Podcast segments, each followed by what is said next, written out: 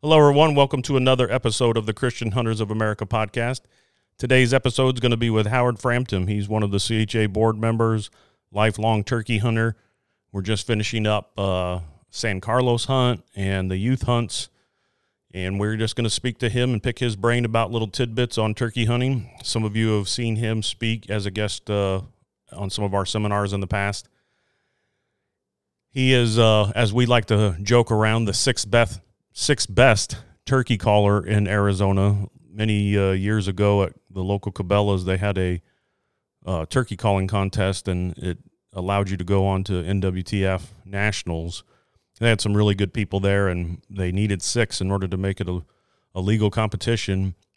And uh, they only had five people show up. Howard was there to help set up, help get things going because he was a part of one of the NWTF chapters here in Phoenix and uh, they pretty much talked him into getting up on stage and uh, doing it. And Howard definitely knows how to run diaphragm calls and slate calls and box calls and whatnot, but he wasn't prepared, didn't practice or anything. And anyway, there was only six people, and he came in six, so that is his claim to fame. And at all uh, camps and mentored hunts and whatnot, we all joke around, and it's all in good fun that he is the sixth best turkey caller in the state of Arizona. So we will be speaking with Howard Frampton today on all things turkey hunting, but specifically Merriam's here in uh, most of Arizona. We have Gould's in southern Arizona and a really small portion of Rio Grande's in the northwest, but Merriam's are our most common, and that's what we're going to be talking about today. We hope you enjoy this episode.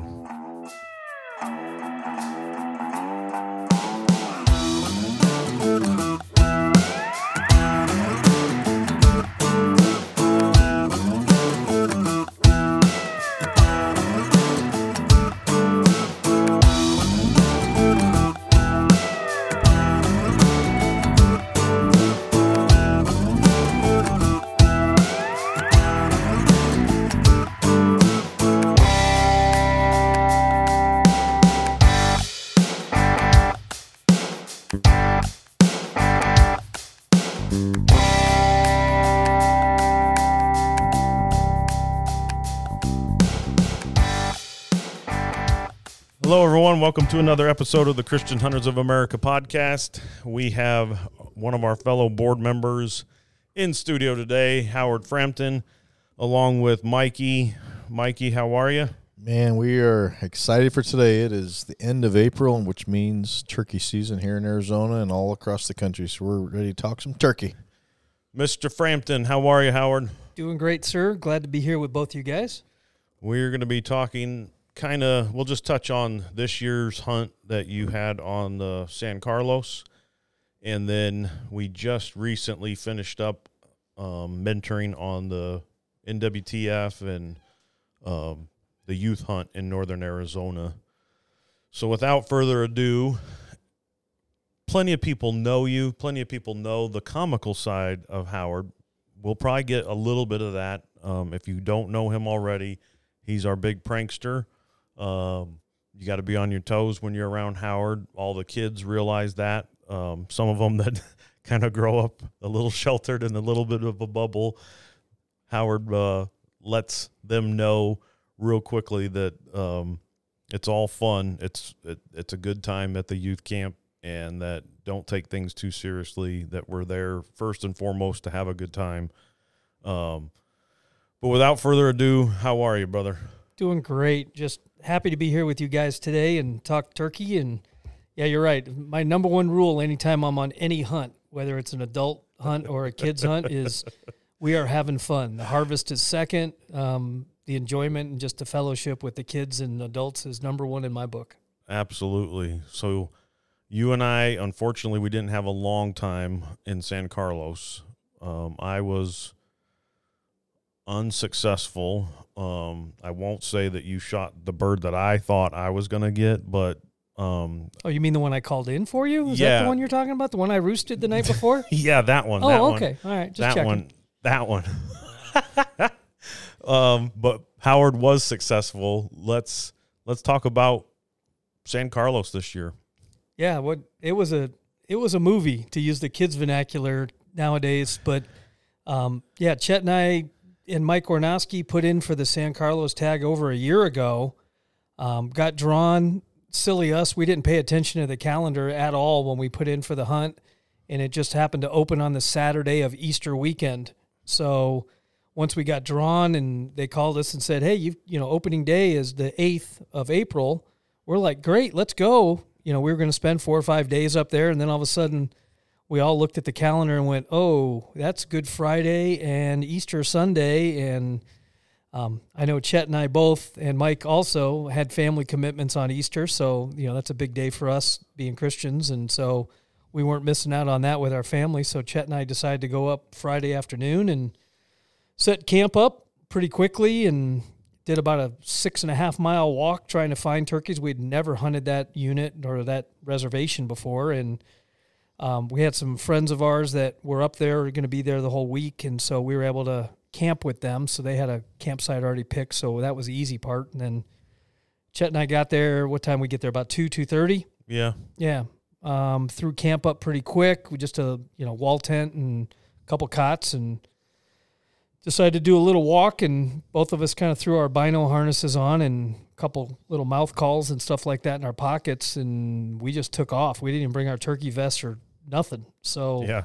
we thought was going to be like you know maybe a mile, two mile walk, just looking for track and seeing if we roost something at night. It turned into, I think we we tracked it on onX and it was like over six miles that we walked and we got coming back to camp. We did we saw a ton of fresh sign and good track and so we knew we were in the right area up there and did a little coyote yelp at what should have been they should have been in the trees and had two different birds fire off and so we made a game plan for the morning. It was um, Howard's been turkey hunting far longer than I ever have, but it was very very interesting to see. Um, one probably because it has less pressure, less hunters, even though they have plenty of tags to hand out.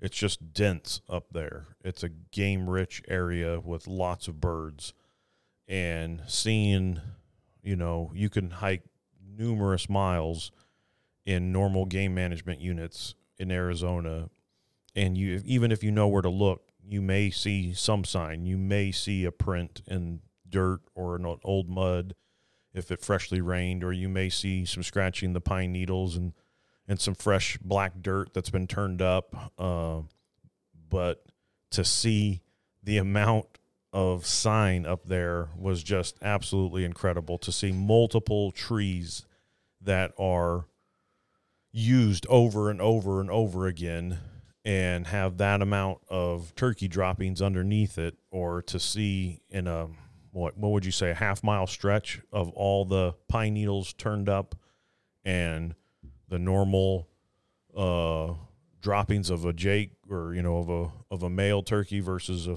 a hen um, you can tell the difference easily howard will touch on that but in a half mile stretch, just seeing the amount of sign was ridiculous.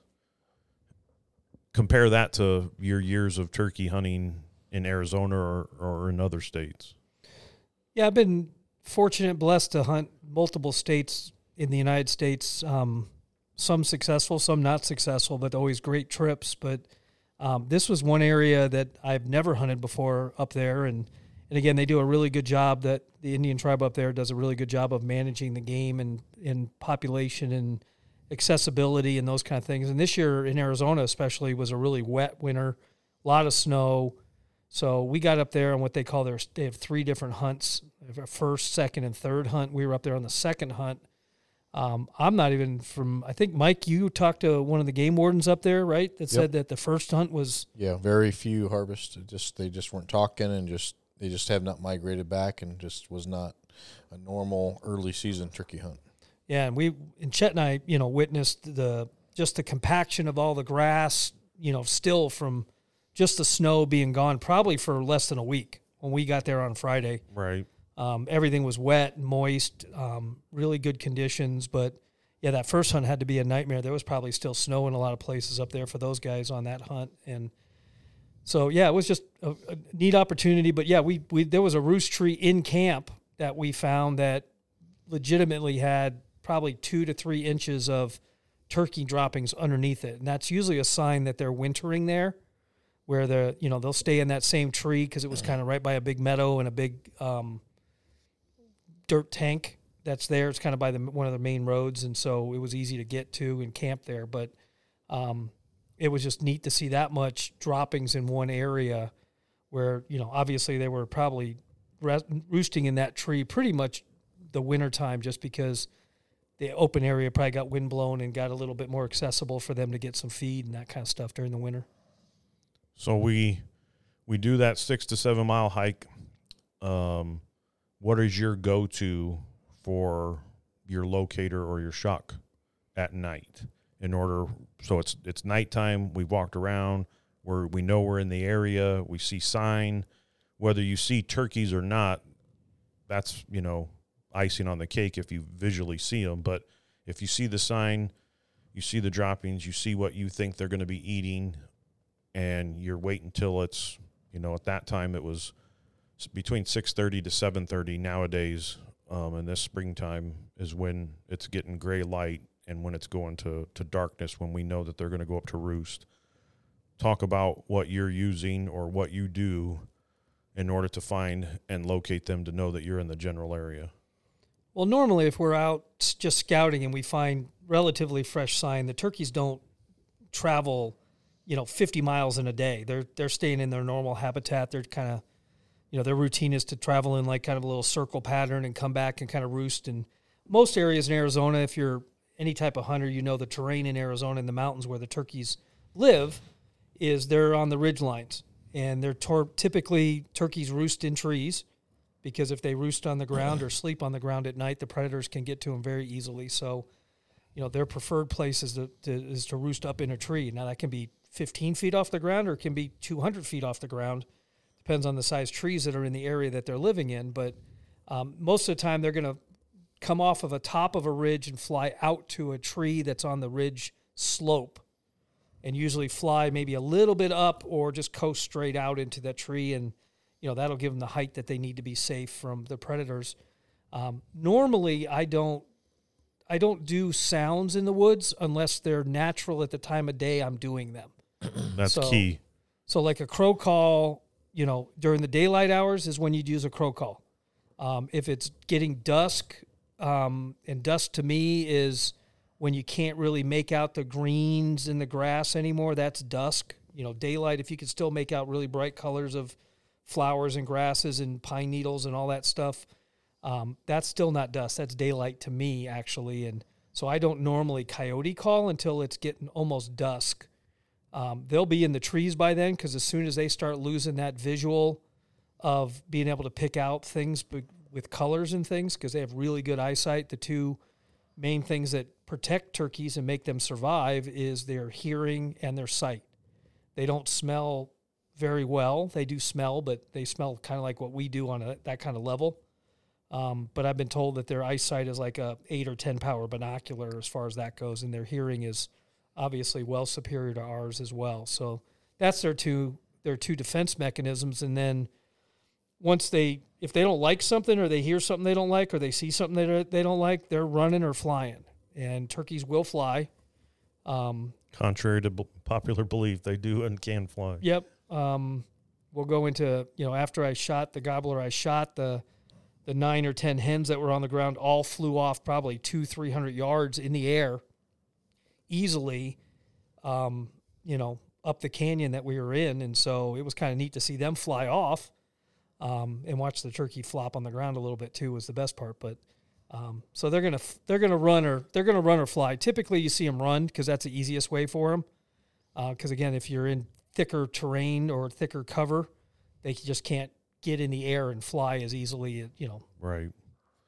So, like Howard said, emulate what you're hearing out in the woods. If it's daytime, when you're sitting out there first thing when the sun's coming up, what are you hearing? You're hearing the Tweety birds. You're hearing everything come to life.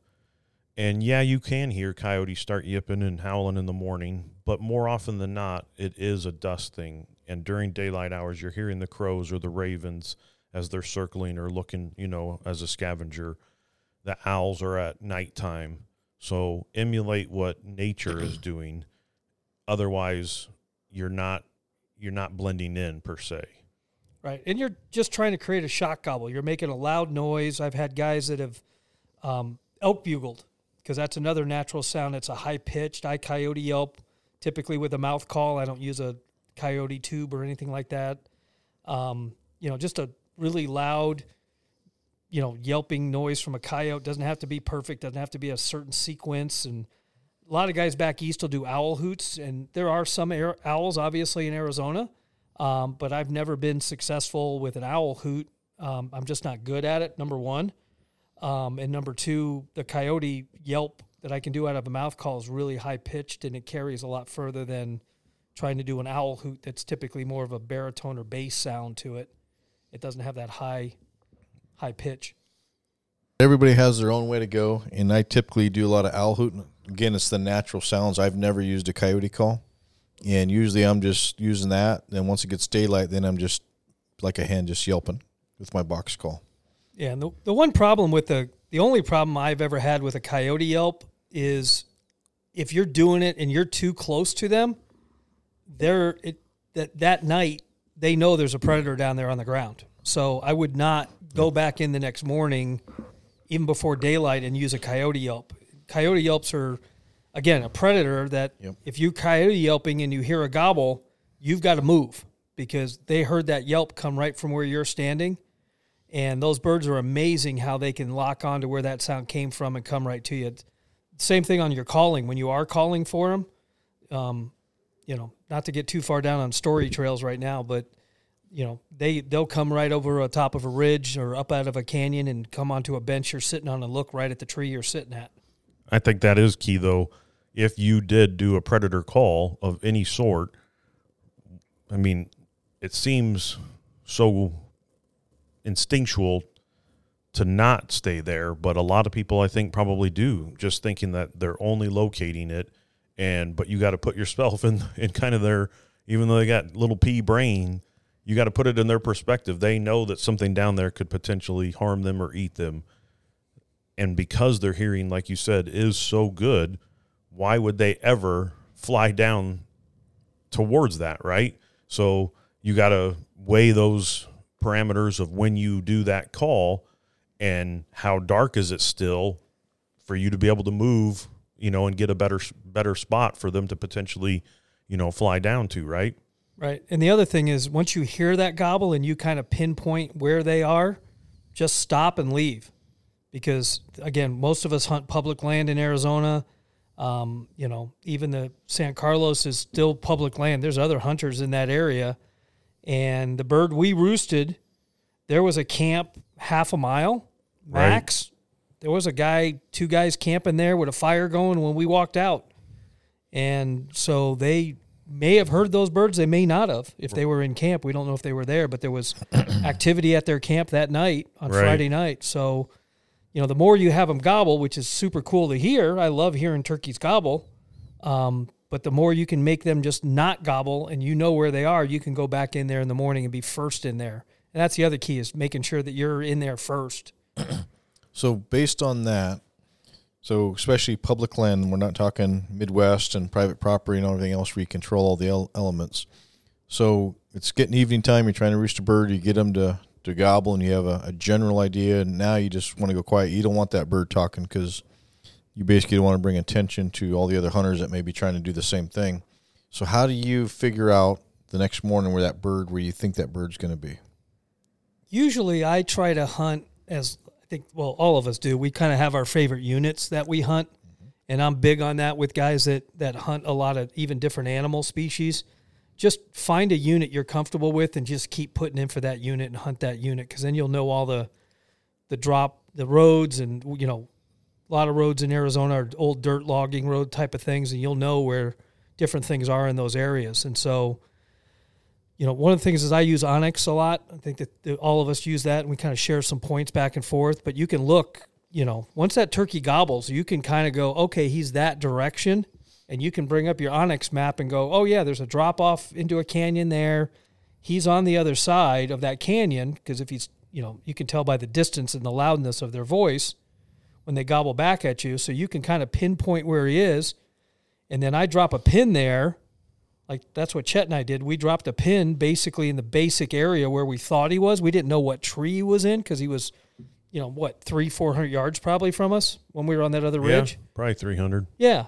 Um, but we knew he was basically in this area and we could drop an onX pin there. And then what we did that night is we walked back to camp in the dark, like a mile and a half back to camp in the dark. Um, and then we got in the truck and we drove down the road past him to kind of pre scout it. Because again, we had never hunted that area. And we were able to find a little two track that went in and we looked on onX and said, yeah, this road does go. So, you know, we were able to go right in there first thing in the morning. Um, but without that tool or having good maps or whatever, or even a knowledge of the unit, um, you know, you're kind of at a disadvantage. Years ago in, in 6A, where I used to hunt turkeys a lot, um, up there just south of Clear Creek, there's a whole bunch of finger ridges there. And I did the typical rookie mistake. I had the bird pegged right where he was. I came in on the top, but I didn't realize that there was a logging road halfway down that canyon. And that bird flew out of the tree, hit that logging road, and just kept on going. He never was going to come to the top of that ridge where I was, where I thought naturally, if there wasn't that logging road, he should have just walked up to the top and walked on the road that I walked in on. Okay, so now let's take a step back. So now you have an idea where the, the bird's at. You studied it, you know, you have a game plan. So now it's an hour before daylight. So what is your what's your method to sneak in on that bird? So he's not talking yet, it's still dark, and now you're trying to make a play to be in preparation to be first in line for that bird. So so what is what does that look like? So if you think that the bird, again, same, similar to what I said earlier, if, if you can see green grass and you can see green pine needles, so can the birds. And they're, that's the time they're going to start getting ready to fly down. Um, so let's just say, for argument's sake, that that's 5:30, just so we kind of have a timeline. Whatever the actual time is, you got to always pay attention to when legal shooting light is, also, and legal limits on that. But um, usually if you're if let's say it's 5:30 if you're in the woods at 4:30 you're already late. So I like to get in there probably an hour and a half before 5:30 so like 4 o'clock I'd be you know and if camp was in a, and I had a hike you know you just got to time how far you got to drive or how far you got to walk to get in there. But if you're not in there at least an hour and a half before fly down time um, two things are happening. One is somebody else could very easily beat you in there. Okay. Because if you made that bird gobble and there was somebody else on the other ridge line, they may know right where that same bird is. Um, and that goes back to the ethics of hunting. We had a guy this last weekend on the kids' hunt, Chet and I did, that we beat him into the spot and we were driving in and he caught up to us because um, Chet was kind of driving slow in his Chevy. If we'd had my truck, we probably would have made it down there a lot quicker. Wow. Um, but he he he stopped. We stopped. We saw him behind us. We stopped. He kind of got out of his truck, walked up to us. We had a good conversation, and we beat him in there. So he did the ethical thing and the right thing, and we've all done the same thing. is he said, "I'll go find someplace else to hunt," even though he had been in there prior scouting and knew the area, and but we had beat him in there, and so that's kind of my rule of thumb. Also, is you know, first one in there gets the chance at the bird. So if you're not Yep. early enough, you're you're Yep. you're late. Yep. So now you're scrambling trying to figure out where I'm going to go now. Yep. You're down to limited time and absolutely. Yeah, so getting in there super early, like I like Chet and I did um, a couple weeks ago on that hunt, was you know we walked in, we got in there, it's super dark. Um, there was a full moon that night, so we were able to walk in without headlamps. I'm a big no headlamp guy. Um, I'd rather stumble my way in, at least get close enough to where I know they are, and then as soon as it gets a little bit light to where I can move and see without a headlamp, because even if you're using a red light or a white light or whatever green, you know, lights, um, Turkeys can see all that. yeah, they're they're going to see that reflection, that light. Um, so they're going to be cautious of coming that direction that they saw the light from. Um, and so again, I'm not a big headlamp guy. You know, walking into the turkey woods, I will have one with me just for safety, and if I do need to walk around and get something out, I can turn it on. But um, yeah, we walked in, probably got to what 200 yards from where we thought they were, Roughly, yeah. yeah, and then we just stopped and stood there. We didn't sit down, we didn't do anything. We kind of stood there probably for 15, 20 minutes. And then we heard the first, you know, I think the hens talked first, if I remember right. And then the gobbler went off. And then we knew we still had 45 minutes to an hour before they were going to fly down. So we made a game plan, closed it probably to 75, 100 yards away from them. Yeah, it's so hard to tell based on where they are in the tree whether they're facing away or towards us. Yeah. But we knew that they were we knew that they were within a hundred, I'd say. Yeah, and it was still dark enough when they were talking that we were able to get in and we both set up and um, what we thought were good shooting lanes depends on, you know, we kind of put Chet on one side of the tree and me on the other side, kind of made a triangle.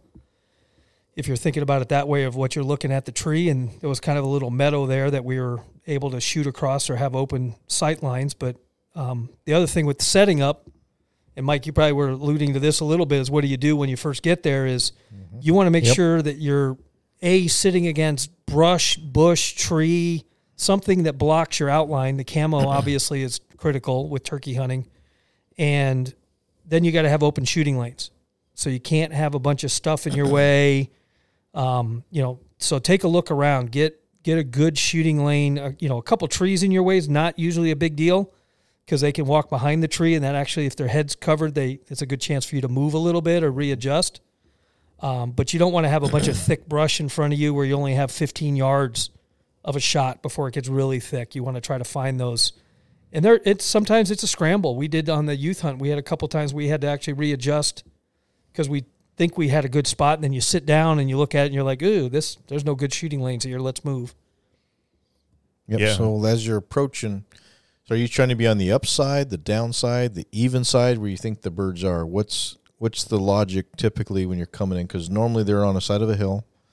The ponderosa is going straight up the hill, and they're halfway up the hill, so they could be even with the top of the hill. They may be a little lower. They could be higher. So what is your optimal positioning? Is it to be on the top side, the bottom side, even side? What are you looking for when you're trying to make that approach and you're trying to f- dissect all of that information based on the terrain to find where you're going to sit? And that that's a great question because Chet and I actually messed up a little bit that on Saturday night when we were trying to get him a bird. We didn't know which way the bird's pattern was because the birds will usually, you know, assume that there's a top ridge and then the trees are on, let's say, the north side of that ridge, right? So they fly into the tree or the west side of that ridge or the east side. Some people say the birds only roost on the east side because they get the first light. Well, sometimes that doesn't really matter. If they're close to the top of the ridge, the light's going to hit them anyway. So, you know, the east side, west side of a ridge, you know, most people think that they're only going to roost on the east side of the ridge. And, you know, that could be, you know, maybe 65, 70% of the time, but that other 30, 40% of the time they could be on the west side just as easy. Um, so we weren't sure where the bird's pattern was because they're going to fly down basically from where they flew up from because they know that that's safe and easy to get to. And again, if they're coming off the top of the ridge and flying out to a tree, they're going to go back to the f- side of that ridge. They're typically not going to fly straight down out of the tree or drop out of the tree, if you can envision that. Or, and if you booger them a little bit and you make a bunch of noise or you're wiggling around too much or you make too much noise coming in, they could fly right across the canyon to the other side of the ridge very easily. Um, they do fly very well. They don't prefer that, but they'll do it and they'll take off and, you know, fly 300, 400 yards across the canyon and be gone. Um, so I usually try to figure out where they flew up from based on the terrain and then try to get, you know, that 75 to 100 yards away from them on that flat top of that because they're going to fly to that flat top and then start pecking around and reorganize because they might be in two, three different trees if it's a flock of 15, 20 birds. They're not all in one tree. Normally, they'll be like, you know, if there's two or three trees right next to each other, they can all be within, you know, 30 feet of each other in three different trees. Exactly. Okay, so now you're set up and you pick the tree and you believe they're going to fly down to you. So you just you just sit there and go quiet or do you make a a hen sound or any type of gobbler sounds or just say, "Hey, there's a turkey over here, just giving you guys an FYI," or are you just going silent and just kind of waiting to see how it plays out? normally I don't make a lot of calls unless they're calling really aggressively in the tree. Um, We had a perfect example of that. yeah, and I was just yeah. So, so do you make any calls at all or you just make a couple just to let them know? well, there is like a soft tree yelp Okay. that so, so a lot of guys will do. That you know, it's basically a yelp, but it's super super soft, and basically that's just a contentment yelp that when they're sitting in the tree, they're talking back and forth like, "Hey, you know, Susie, Bobby, I'm over here," you know, and they're just like, "Rah, rah, rah," you know, real soft, you know, not an aggressive. And then the birds at the San Carlos, the, the gobbler started going off, and then another gobbler up the canyon from us, probably two, three hundred yards from us, started going off. Um, and so the boss hen of the group, she started squawking like crazy. And so Chet and I kind of decided that we were going to just, you know, be aggressive towards her because that's another technique is if you can get the boss hen who's usually leading the flock on the ground, that's why you normally see the gobblers at the end of the line. If they were all lined out, the gobblers are not normally leading, the hens are. Um, but if that aggressive hen or the boss hen is making a lot of noise in the tree before they fly down, and you can hear them fly down if you're close enough. They're a big wingspan bird, so you can imagine the ruckus they make when they fly down. They're flapping their wings, um, and so you know if if I hear them fly down, and I haven't typically made any noise, and I want them to know I'm over there, then if I hear one bird fly out, I might do a little a more aggressive yelp just to kind of know I'm there. And then there's a fly down cackle, which you can YouTube all these sounds and everything a lot better than the three of us can create. But there's no perfect turf- turkey sound. Um, so do your best when you're calling, but you can hear a fly down cackle, the kind of the noise they make when they fly down. And if you imitate that, then all the birds think that there's another hen or something over there. And that and that it's safe and there's Right. already a turkey over here. So yeah, let's go check it out. And like Chet and I did, we were really aggressively arguing with her. So if you think of, you know, ladies arguing and, you know, they're talking and the other one's talking over the top of them because they're both trying to make their point, you know, and be aggressive and keep that guy interested in them. So she would start squawking, then I'd start squawking before she's even done squawking. Then Chet would start squawking before I was even done. And it was just, you know, a bunch of chaos sounding in the woods but it worked. They flew down. We made a bunch of fly down cackle type noises and and then, you know, 15, 20 minutes later, the birds circled. They were on the ground talking. We were talking back to them, and she was still squawking like crazy, and we're squawking right back at her. And she and decided, the funny thing was we I didn't hear them. Maybe you did. I didn't hear them, but I saw the tip top of one of those ponderosas swaying back and forth. I could see the tree that they flew down from, but it was just movement. I didn't know where they went, and it was still that gray light, so you didn't you had no idea where which direction it was. You just saw the tip top of that tree. Could you see that as well? Yeah, I saw one fly out. I could see the silhouette of it, you know, against the sky, um, and then heard them. But they they kind of took off south of us, and then so they hit the ground south of us, and then you could hear them on the ground. We just kept talking and talking and talking, and she was talking back to us, and other hens were talking, and and they just came over to investigate like crazy. Like, okay, where's this bossy hen at? We're gonna come come check it out. So That's exactly what happened. Um, and and this was just kind of spontaneous. We didn't go in with a plan that that was going to happen. We didn't know that the hen was going to do that. It was just on the fly. Sounded like a good thing, and you're kind of trial and error, right? If she stopped, Howard and I probably would have known. Okay, we're being too aggressive. We're intimidating her at that point. But she kept talking over and over, well before flying down. So, you know, you're not calling continuous, but you're talking over her. You're making those yelps, you're making vocalizations with the diaphragm, with the box call, with the pot call over her. And that's upsetting her that, you know, you're trampling on her words.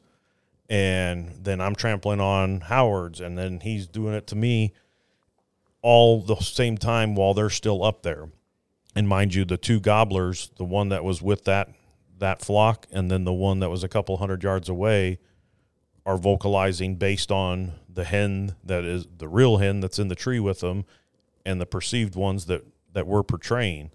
So it, it ended up working out great, and it was awesome for me to experience that because I hadn't. I mean, you hear about those stories, but I hadn't seen where it was that bossy of a hen, like you were saying you hear the ones that do talk and then they kind of hush up. But for her to keep going, that raspy hen, uh, it was it was awesome. It was incredible to be able to experience that. Yeah, it was neat, and it's it and it's not worked. I mean, I've done the exact same thing on other birds, and they hit the ground and they walk away because she doesn't want to lose her man to another lady, so another hen. So they'll take that gobbler and walk off, and the gobbler's going to follow the girls that he's already dating. He's not looking for a new date. And again, we talked about this at the youth camp when we were educating the kids, but the um, you know, it's an unnatural sequence that we're doing when we're calling for turkeys because we're making the female turkey sound, trying to attract the male gobbler to come to the hen, where in nature, the gobbler gobbles to tell the hens where he is and is expecting the hen to come to him. So the why it worked this time is because we annoyed the hen enough to where she came over to pick a fight, basically, to use that analogy on it. And um, when they came over, and then Chet was talking because he couldn't really see all the birds that I could see because of the again the terrain and the bushes that were in the way and just the way the birds came in. Um, Chet called a couple more times, not knowing that they were already right in front of me, and two of the hens broke off and came up looking for him. Like, okay, I know there's a hen up here somewhere. Where is she? She's been squawking at me all day. And the other ones came to where I was making the noise because we were probably 60 yards apart, 70 yards apart. Right. Um, we couldn't really even see each other because of the terrain. I had no idea where you were sitting. Yeah. Once we split. Yeah, I knew where he was just because I knew it when he was calling, and he knew where I was, kind of basically where I was calling from. But um, so yeah, it was kind of a neat setup that way. But I've also had the exact opposite where you're talking to him, and but to kind of circle back to your question, Mike, of you know what do you do when they're up in the tree? Um, the soft tree yelp will let the other turkeys know that there's turkeys in that area. So that's always the go-to soft tree yelp sound. And again, it's super quiet because you think about it, they're just waking up. So they're, you know, they've got their morning voice going, right? They're not, you know, it's not after four cups of coffee. It's, you know, I haven't had my coffee yet. Don't talk to me kind of thing. So it's super quiet, right? Um, or like Braden in the morning, like he didn't want to say a thing when we're waking him up at 4 a.m. He's like, oh, leave me alone, you know, Yep. and he's got that morning kid voice going. And so that's, that's kind of the tree yelp. Yep, exactly. So, so let's take a step back. So now let's say you get them talking, and they go quiet when they hit the ground. So what would that scenario be like? So then what would happen? So everything went right. They're talking. They know you're there. They fly down, and all of a sudden they just go silent. What's what's the next play? normally my go-to routine at that time is to call about every 10 to 15 minutes and again if you know the birds just flew out of the tree and they're 100 yards from you think about the volume level of your calls you don't want to just get on that box or slate or mouth call or whatever you're comfortable using and they're all great calls um, the mouth call is my go-to when i've got a gun in my hand because i don't have to have my hands to use a slate pot call, whatever you call it, and then a, or a box call, and any limited movement because then it's just my mouth moving, my lips maybe a little bit, but that's usually behind a face mask anyway.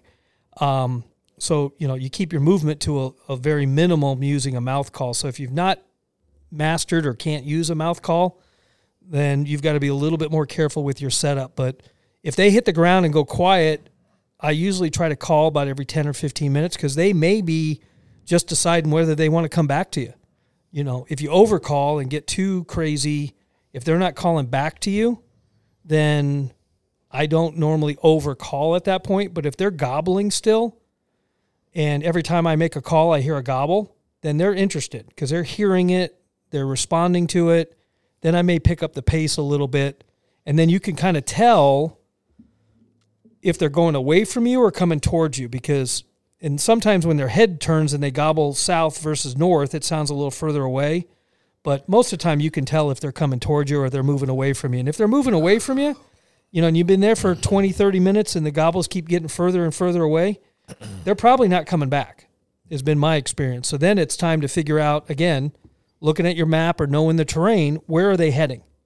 And then make a plan, to to outpace them because again they're not running away from you. They're walking and feeding and walking and feeding. So if you move it pretty quickly and do a big circle around you might get the opportunity to get in front of them. Or again if you have multiple days which is usually what you know you'll hunt two or three days in a row. And you know if you're lucky enough to get on the same birds day after day you can finally kind of semi pattern them Um, and that's kind of what Chet and I did on that Saturday is we shot that bird Saturday morning. Um, and then started looking for some other birds because there was only one gobbler in that flock. So we left that flock alone, went to a different area, and we just started trying to find other birds. And then, kind of a last ditch effort because we had to leave Saturday night to come home. And we went back right where that roost tree was that those birds had flown up into and set up there. And again, we didn't know their pattern.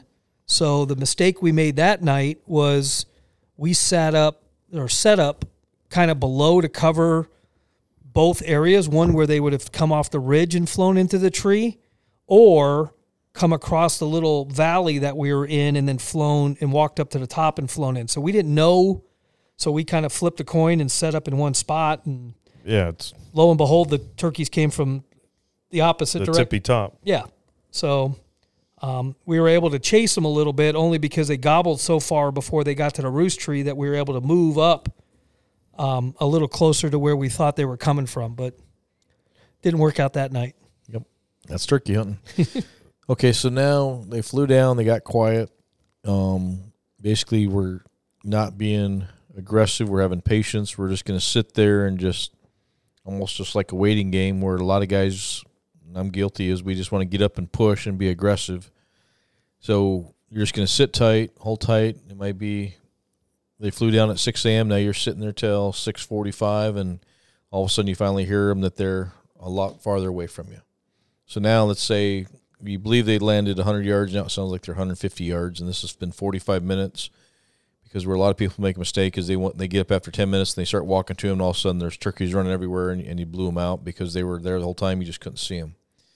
So you hear them. So when you do the approach, you're not making any calls. If you think they're going down the ridge another 250 yards, you basically made the determination. Now you're silent and you're going to sneak and not make a sound and try to get ahead of them. Then you'll do a call at that point and say, "Hey, now I got turkeys ahead of me. Come see me." Yeah, exactly. Yeah, if you know that you know they flew out of the tree, they started heading south, and they're two, three hundred yards away now. The last sound you heard from them, I go, you know, again if they're heading south, I'm heading due west, three, four hundred yards easy, and then heading due south. I'm not trying to circle around them. I try to get as far away as I can from them, and then boogie it south as fast as I can and try to get in front of them. The further away you are, the more noise you can make when you walk, because they're used to hearing deer and elk and you know other th- animals in the woods. So you know people walking at five, six hundred yards, 700, 800 yards away from them, you know, quarter mile away or whatever, even a half mile away, they're not paying attention to that because that's just natural wood sound to them. Um, you know, if you try to follow right behind them and catch up to them, you'll never, you'll never catch up to them without getting busted, like you said, Mike. You're gonna walk somehow. You're gonna come around that next tree, and they're gonna be sitting there at 60 yards, and you're gonna step on a pine cone or something. They're gonna turn and look at you, and they're just gonna run. Yep, exactly, exactly. Okay, so now you get ahead of them. So we, you heard them. You went, basically did a half horseshoe to get in front of them.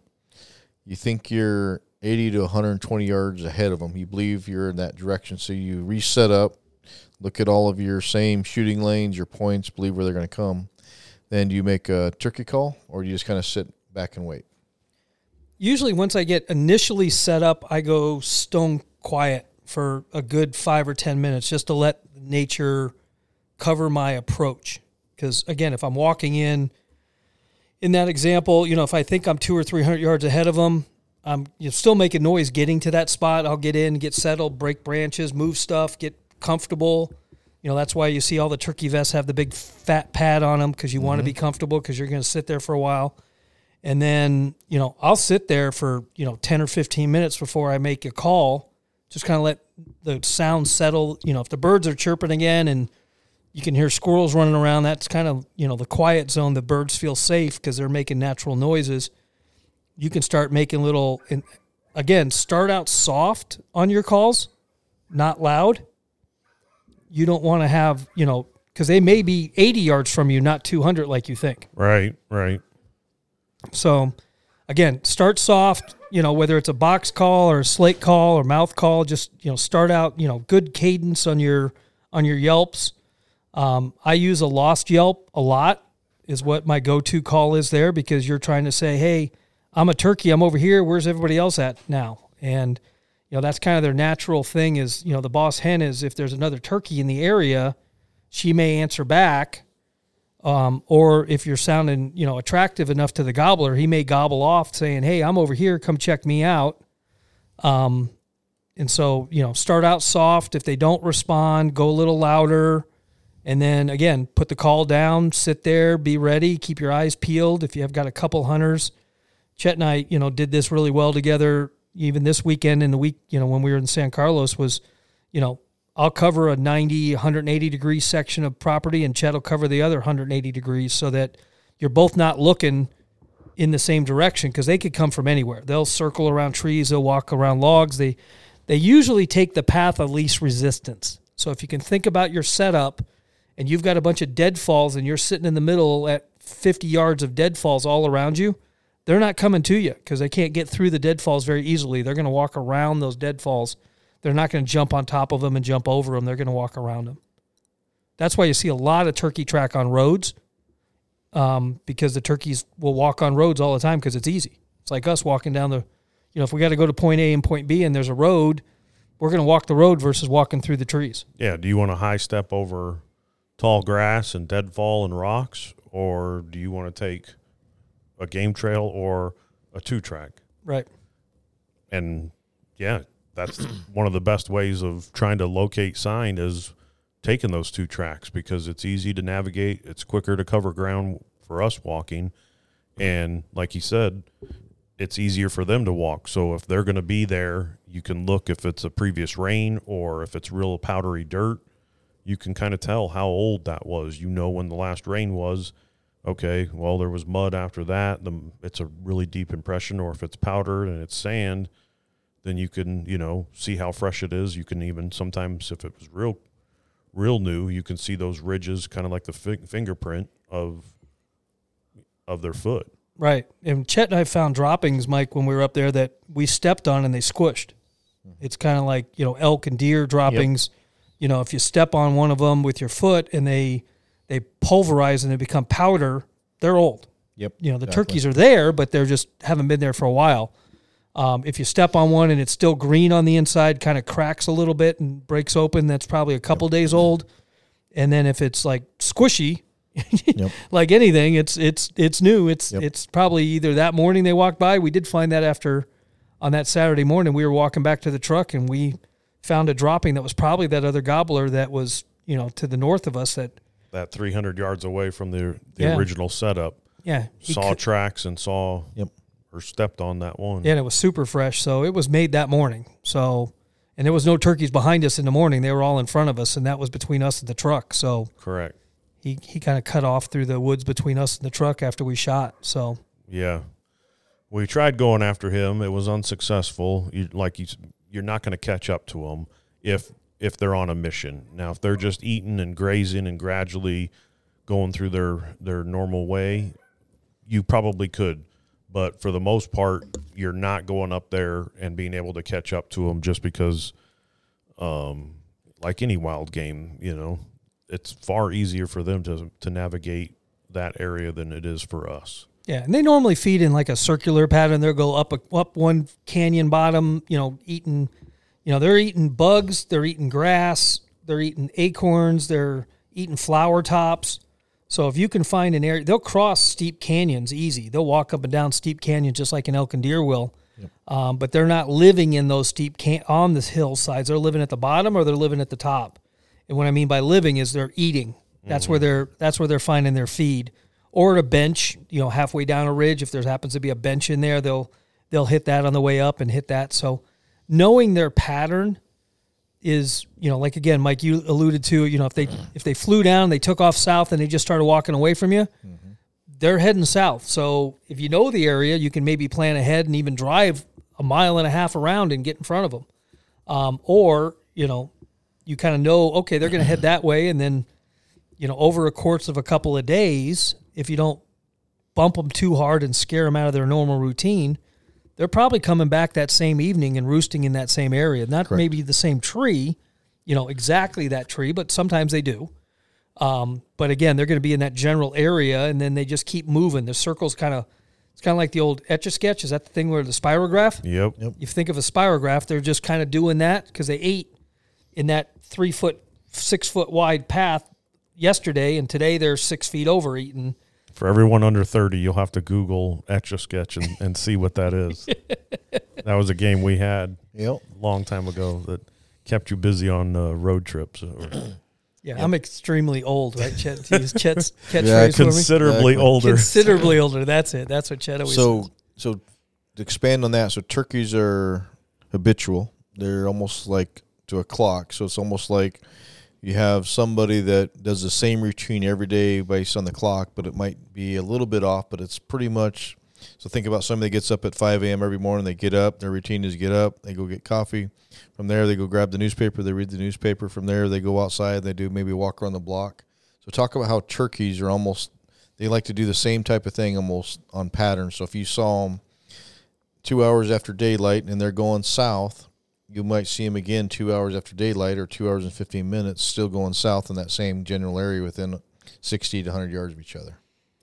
Hundred percent correct. Um, yeah, great example, Mike. Of you know our morning routine. We get probably you know we're human, right? So we kind of always do the same thing. We, you know, if you drive into the office, you stop at you know QT or Starbucks and grab your coffee or whatever you do, and then you know you hit the office, you open your email, and you know you check those kind of things. Or if you go to a construction site or whatever you do for a living, you know you you have a you have a habit of doing what you're doing, um, and that's where you can start to pattern the birds.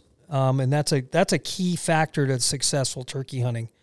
Um, if Chet and I would have had another day up there, even that Sunday, if we would have been able to stay that next day, we would have known where those birds came from on Saturday night, and we would have been on the other side of that ridge Sunday night, um, and we would have been in a different spot on Probably a little bit to the south Sunday and a morning. little bit to the east. Yep, exactly. Yep, we would have been further south and further east than where we were on Saturday night.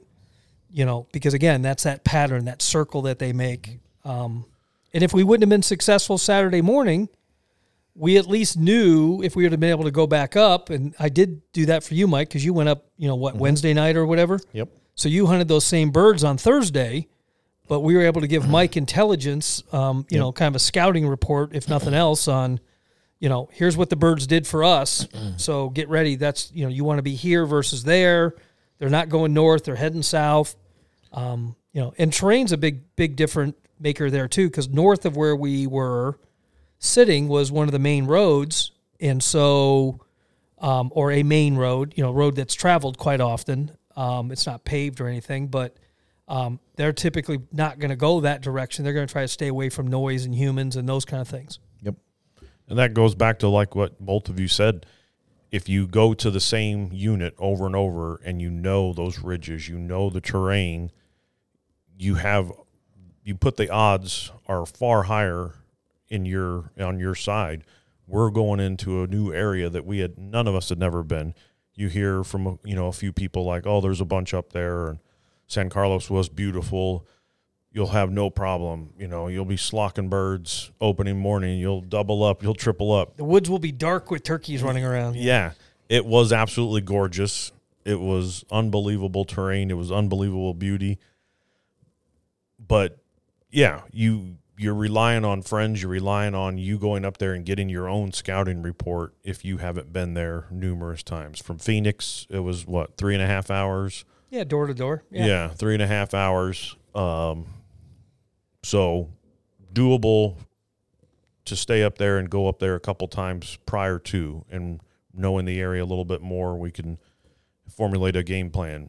Whether that's you know you can't do that out of state, but for the most part, being centralized and concentrating on Merriam's like what we've been discussing, within three hours you can get to most places that they they are at. That terrain, high country, ponderosa pines, what everybody wants to escape in the summertime. We all go up there in their habitat. And summertime is not the hunting hunting season, but we go up there. You can kind of go on camping trips, go up there on day trips, go on hiking trips. You know, have fun, and you can make that an adventure to know that okay, if I get drawn here, if I go here again, I can come here and I know this a little bit better because you've done a little e scouting, you've talked to more people, and you've gone and put your boots on the ground, even if it's not during the season. You know those fingers, you know where a water hole could be, you know where natural spring could be.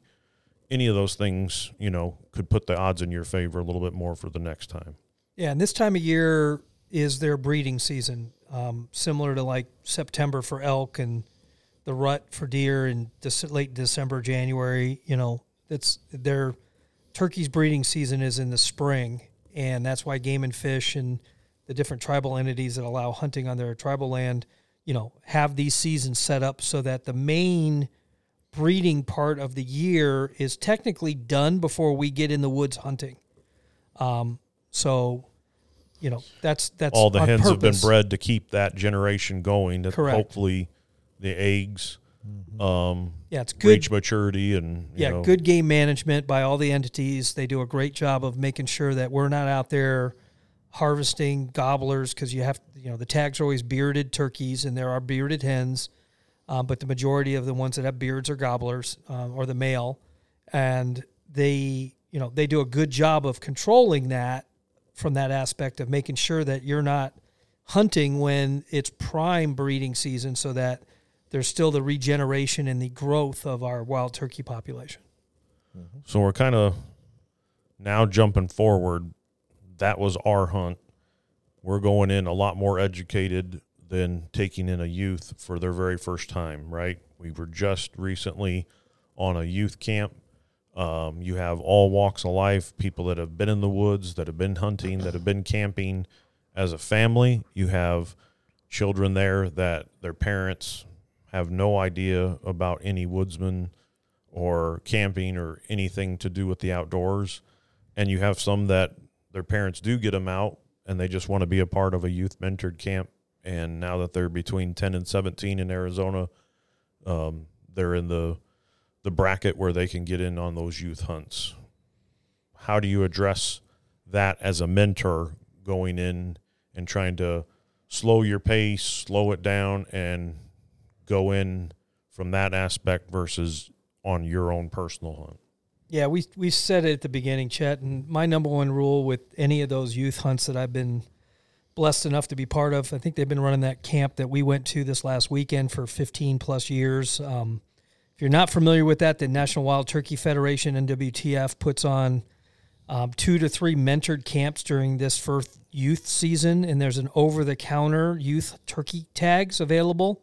So kids 10 to 17 can hunt wild turkeys without being drawn. There's also a draw for certain units as well. So if your kid's fortunate enough to get drawn for those, you can still go into those camps and, and hunt units that are right next to the camp area. But um, if you've got a child that, you know, is again 10 to 17 and you want to get them in the woods in a neat environment, um, have some good folks that know about turkey hunting teaching you or them um, their tricks and methods. Um, it's a free camp. Food's provided, education's provided.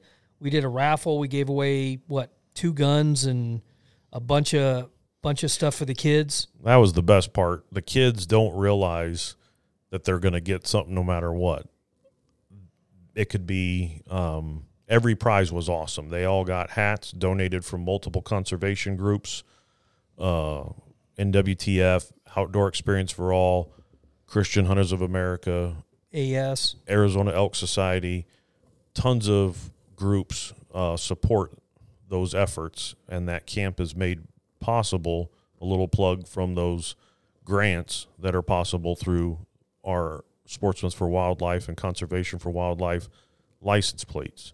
You guys can look that up on your own, but all those funds go to help support these types of things to contribute to educating our youth so that this time held and honored uh, tradition is passed down for generations to come. But the fun aspect of it, um, bringing kids in that have not been able to experience that kind of stuff, is, you know, it's incredible to see their faces light up. Yeah, and it's a family fen- friendly environment. I mean, I can't tell you how many every year we have, you know, mom, dad, kids that aren't hunting. You know, mom may not want to go hunting, but she'll come up and stay and There's a fish hatchery just down the road that you can go and you know we're at Colcord Camp on the Young Road and you know kids can go fishing. There was one group that one of the little kids, I think he was 11, right, 10 or 11. He got his first turkey and then they went fishing in the afternoon. Yeah, how awesome What is that? what a neat experience for that young man um, to just you know first harvest of any animal, and it was a turkey, and you know he'll have stories for the rest of his life and. Um, and again, it's all mentored, it's all volunteers, and you know we've been doing this for years. And um, the neat thing is with the kids, the the units that are up there are 4A and 4B out of that camp that are over the counter. This year, because of the snow, 4A was closed, but for because of road access, um, it wasn't closed. The unit wasn't closed, but the roads were closed, so you couldn't really get into the good turkey habitat in 4A. But 4B was open. A lot of people heard gobbles. Um, that's the neatest thing for me is just getting that kid out there, that 10 to 14 year old kid that may never have hunted before, even a 16 year old I've taken out that have never hunted before, and they're hearing those gobblers for the very first time in the wild, not just on YouTube or some video that they watched. Um, you know, their eyes get real big, they get nervous, they get anxiety. Um, you know, one of the kids that's now back at camp is a mentor. You know, he's 23, 24 year old guy that, you know, killed his first turkey years ago. But, you know, when he was 10 and 11, you know, he fell asleep with us on one of the hunts and a bird was strutting right in front of him at like 30 yards and he slept right through it. Um, you know, and now he's taking kids out and getting harvest. So it's kind of neat to hear some of those stories. Um, yeah, it's a great opportunity. Again, it's a super easy hunt from the walking standpoint because most of the stuff, you know, again, is not super hilly. You don't have to go on a 20 mile death march with them because they're going to hate that. Um, you know, you come back to camp, lunch is provided. You don't have to cook. You don't have to clean up any food. They've got picnic tables and Gatorades and waters and for everybody to drink. And, you know, dinners was really good. They had brisket this year for dinner on Saturday night. It was awesome. Yum. Um, so AES does all the cooking. Just to give them a plug and a big thank you for for their donation of their efforts and time up there. So they're a big partner for those turkey camps. But um, just kind of a neat overall. You know, seeing multiple kids come back year after year is kind of neat to see. Um, you know, because again, it's over the counter. So you know, if your kid's ten and they got hunter safety done between ten and fourteen, you can take them on a turkey hunt right? you know, and have people take you out that are experienced turkey hunters. Um, and you can learn from them. And, you know, and if you're a good turkey hunter, you can just come and hang out to camp and go yourself. You don't have to, you know, take somebody with you. But we had one family, it's come a couple years and um, they're from Tucson. I've got a chance to talk to them this, this time and they just, they knew the first couple years they came, they took people with them because they didn't know what they were doing. And now they felt comfortable and they just went out by themselves. And the best part was they're hearing and they're seeing adults do what you know what we're doing as mentors. We're educating them, showing them what to look for, showing the habitat, showing you know what what gray light is, what the sun up is, what when sundown is, what last shooting light is. You're educating all those kids out there for the rules and regulations and just as much we're not biologists, but as much as you can just from the years of hunting and, and what we've learned. And then they're seeing you practice. Obviously, diaphragm calls being the hardest, pot call probably pot call and um, a box call relatively easy. But every kid up there, in addition to giving a raffle ticket and winning up to a rifle or uh, you know hydration pack or hats, all sorts of cool stuff. They all got one of the push pin, uh, basically Push you know, pin call. Yeah, push pin call makes purrs and and clucks and you know just hen vocalizations. Every kid you know lit up, and they're just the you can see in their eyes, you can see in the smile and the face. Um, they didn't know that every every number is going to get called off, but they all got something and uh, that's what it was all about too. Just seeing their faces light up, and um, we kind of touched on it. It's a good idea not to push them as hard as you would push yourself on a hunt. You want to make it as fun and memorable as possible. If you don't come prepared with the right clothing, um, it's the mentor is up there to help, but they can't prepare everything for mom and dad. So if you're listening to this and you want your kid to go, if you're a hunter, you probably already know to look at the forecast, to look at the terrain, the temperature, all that kind of stuff. But if not, it is behoove of you to to take that into consideration. Have a good pair of shoes, have a good pair of socks for the kids, and to look at the forecast so that they know uh, what to bring. Now, you could have something as simple as like a a, a kid's uh, camouflage suit over normal clothes that keep you warm, and then the the camouflage suit can break up the pattern because you're sitting there because as we've discussed how great their eyesight is. But you want them to have fun. You don't if they are tired let them sleep if uh, they're done for the day go back to camp. It's it's really their hunt. Um, they want a, a special toy. They want a special you know gummy bears or m&ms whatever it is. That's what keeps them going and keeps them entertained and makes them want to come back. I mean, you guys have been seeing it far longer than me, but seeing the kids happy and want to come back versus cold, shivering, and miserable is not going to want to make them come back to, to turkey camp. Right. And that's that's always I mean, I Chet has the same philosophy with his son that was up there, but you know, it my number one rule is it's the kids hunt. I've been on my two boys are obviously older now, but they're um, you know, they're out of that youth hunt because I'm significantly older, right, Chad? Is that the Yeah, Yeah. I mean, I wasn't going to say Yeah. it, but an old guy. considerably older. So Yeah. the your your two sons have to be old. You'll have to be considerably older also.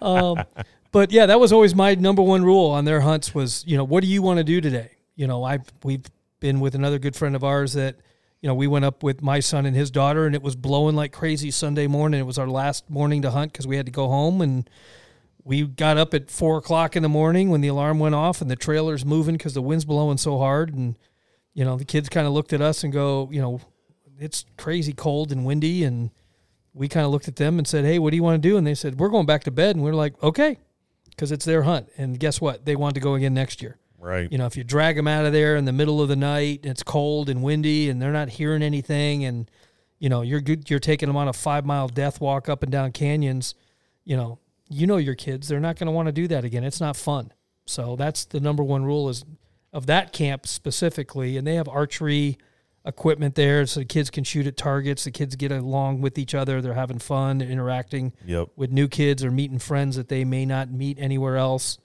Um, game and fish is at the at there, so they get a chance to interact with game and fish officers and realize that they're normal people just like you and I, and they're just there to enforce the rules and um, you know make sure that everybody's safe and doing the right thing. And they're not the big scary person when they come up to you on the road and they stop you and they want to talk to you about your hunt. Um, so it's kind of neat, and you can pick their brain. They'll be glad to talk to you and tell you what the turkeys are doing or not doing, or you know that kind of stuff. The game unit for what twenty three North, Kevin, right? Mhm. Wasn't Kevin?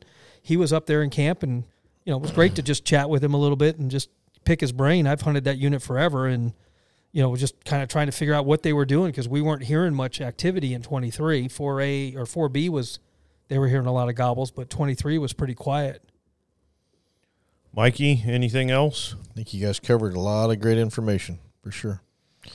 Just big thing with turkey hunting, just get out there and enjoy it. You know, there's no right or wrong. Just talk turkey to them, and you know, and then when you hear that gobble, it's it truly is what makes the whole thing. There's nothing like being out in the forest and hearing that that roar of a gobble. I mean, it it's just it's like no other. Maybe maybe a big bull elk, but a, a, a big Yeah. old gobbler when he's doing it, it's it's it's impressive. Well, there's so few animals that you know during the rut or during breeding season do those vocalizations and and hearing a gobbler or hearing a bull elk. I mean, it's it's awesome. You know you're you know you're in the area if you're hearing them. You know it's prime time, um, and you go out there with a smile on your face, and no matter what, it's a learning adventure, and and uh, have fun. Yeah, you you know normally you'll hear the most gobbles in the morning. They'll gobble at night. You know if there's a reason to gobble at night, but normally they're gobbling in the morning, just kind of announcing themselves, trying to attract other females to them. But yeah, if you're out early in the morning, even on the weekends, um, from now till you know July, August, if you're out early enough, you know you might still hear gobbles even in June and July. It's not unusual, and just kind of kind of getting closing it with some of their their preferences. You know, once the breeding season is over, no different than like bull elk you know, they're around the cows during the breeding season, but then the gobblers break off and leave and leave the hens and the poults, you know, by themselves. And Yep. so, if, you know, if you're out camping this summer and you see a bunch of gobblers in an area, and I'd try to get a tag for that unit and go back to that area because they're not leaving very far. They're they're usually year round in that same kind of areas. you know. Exactly. Exactly. Save those GPS coordinates for yourself. Yep. Yep. Exactly. Or call Exactly. Chet or me and let us know where. yeah, you I mean, them. feel free to forward that information as well with pictures. Um, Exactly. Howard only uh, only goes after ones as uh, what did we we joked. Howard said uh, if someone came back and had any success, they said, "Yeah, we we roosted a bird," and Howard said, "Oh yeah, we did too, but you know we got close enough and." Saw that it, it didn't have two inch spurs and it wasn't causing sparks as it's walking over the over the rocks. yeah, Well, yeah. If it wasn't tripping over its beard, we're probably not going after it. So, go big. yep. Oh, I, I almost forgot on the intro. We did uh, talk a little bit about you being the sixth best turkey caller in the Arizona. Before we close out, let's share that little fun story. Uh, it's my it's my one thing that I will brag about. Um, it's kind of funny. This goes probably 15 years ago. We NWTF held a turkey calling contest here in Arizona because there's a couple really good turkey callers in this state. Or there's several really good turkey callers, but a couple of them had interest to go back to the National Wild Turkey Federation's annual conference and compete nationally um, against the greatest callers in the country and then actually in the world. Um, come into that competition in Nashville every year. Um, and so we held this competition. Um, my good friend and mentor at the time, um, who's since passed, unfortunately, Marvin Robbins, kind of hosted it, um, kind of led it. And so I just showed up to help set up, tear down, and do whatever I could do because I was a novice turkey hunter at that time. Um, and so there was five guys that showed up that are, you know, very good turkey callers. Um, and then Marv decided he needed one more person in the competition. So he said, Howard, you're going in. So that's my claim to fame. I know I'm at least the sixth best caller in the state because there was only six callers at the competition. And there hasn't been a competition since, so nobody's been able to outrank me. Chet tried the other day. He's like, maybe I'm fifth best caller in the state because he called it his own bird last year. And I'm like, hey, There has to be a competition. yeah, if you're not competing, it doesn't count, Chet. So I love it. I love it. And uh, Mikey, any any funny stories before we close out? Oh boy! I mean, we got plenty. that has to Any be a that whole can share? whole nother podcast. how did you do funny on the. San Carlos, Mike? I got skunked. They went mute and they didn't say a sound. But the cool thing is, is like we talked about, is we went right to where you guys were and, and, and harvested, and I was in there for the first four hours, five hours, and not a sound. So my rest of my trick hunt for the next day and a half really became a scouting of just getting to know the area and kind of seeing where the sign is, and so now we have a, a much better, you know, forward thinking next year. We have some new critical areas that we can really focus on and have some backup areas because the key part with turkey hunting is not putting all your eggs in one one basket. It's actually understanding where a lot of different flocks are and birds are, to where if something happens, you have backup spots. Just like how Howard talked about driving in. If you're the second person there, you have you have to make a decision quick and get to your your your B spot, C spot, and D spot, and that's kind of how I ended up my turkey. Was knowing that I was going to sacrifice um, my turkey hunt but it was more about the you know learning and finding sign and things like that, which I have at least four new areas that we can go and explore and spend a little more time on. So Yeah, and something that Mike did, I know he does because I do it with him when we're out together. Is you know if you're driving roads and you don't know where the birds are, they're not making any noise. Chet and I did this on the youth hunt too. Um, you know, you're out driving, it's just getting daylight, like you know the sky is just turning, you know, some light color. Um, you know, we'll drive every quarter mile, stop, shut the truck off, wait a few minutes, and then make either a coyote yelp or if it gets a little bit lighter, I started hitting the box call because it carries a little bit further because you can get a louder noise out of it. Um, and just seeing if we could hear a gobble off in the distance. And if we would have gotten a gobble off in the distance, then we could have made a game plan. But I see it every year and you hear it and you see it. If you're out in the woods at all, you'll see a guy drive down the road in a truck or a side by side and they'll you'll hear them drive and you'll hear the truck stop you'll hear the engines shut off and then they're like "Wah, wah, wah, wah, wah," on their box call right after they shut the engine off They don't hear anything, and then they get in their truck two seconds later and fire the engine back up and drive down the road. Um, again, just like I said when I would walk around and get set up, you got to let it quiet down a little bit because the turkeys are used to trucks and side by sides moving through the woods.